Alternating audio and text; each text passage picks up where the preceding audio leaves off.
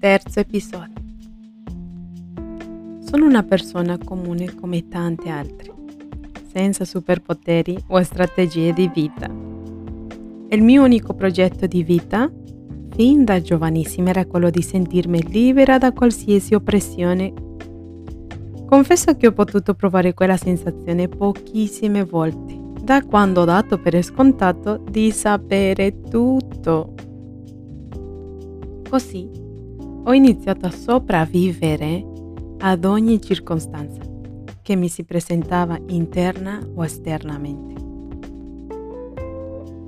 Sono nata e cresciuta per parte della mia vita in un paese dove in teoria le possibilità di successo erano scarse.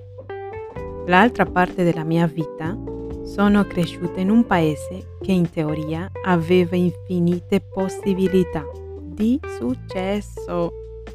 Ma quella sensazione di oppressione, cercando di sentirmi libera, non è mai cambiata. Il fatto è che non tutto dipende dal mondo, dagli altri.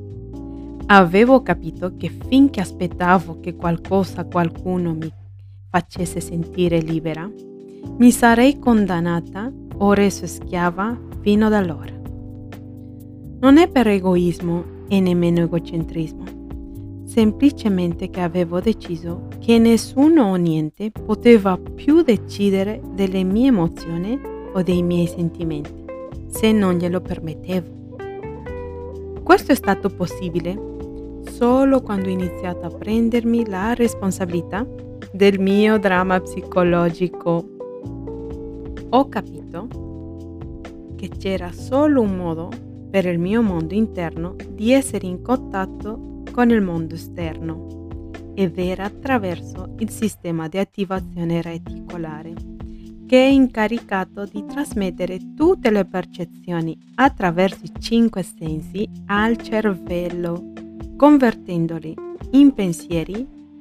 E ciò che generalmente tormentava la mia giornata erano i più di 10.000 pensieri che si trasformavano in informazioni buone o cattive.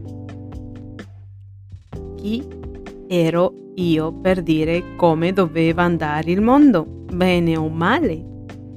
Questo mi portava a vivere costantemente in un passato che non mi, pote- non mi poteva più essere cambiato o nell'incertezza di un futuro che ancora non esisteva, dimenticando così il presente.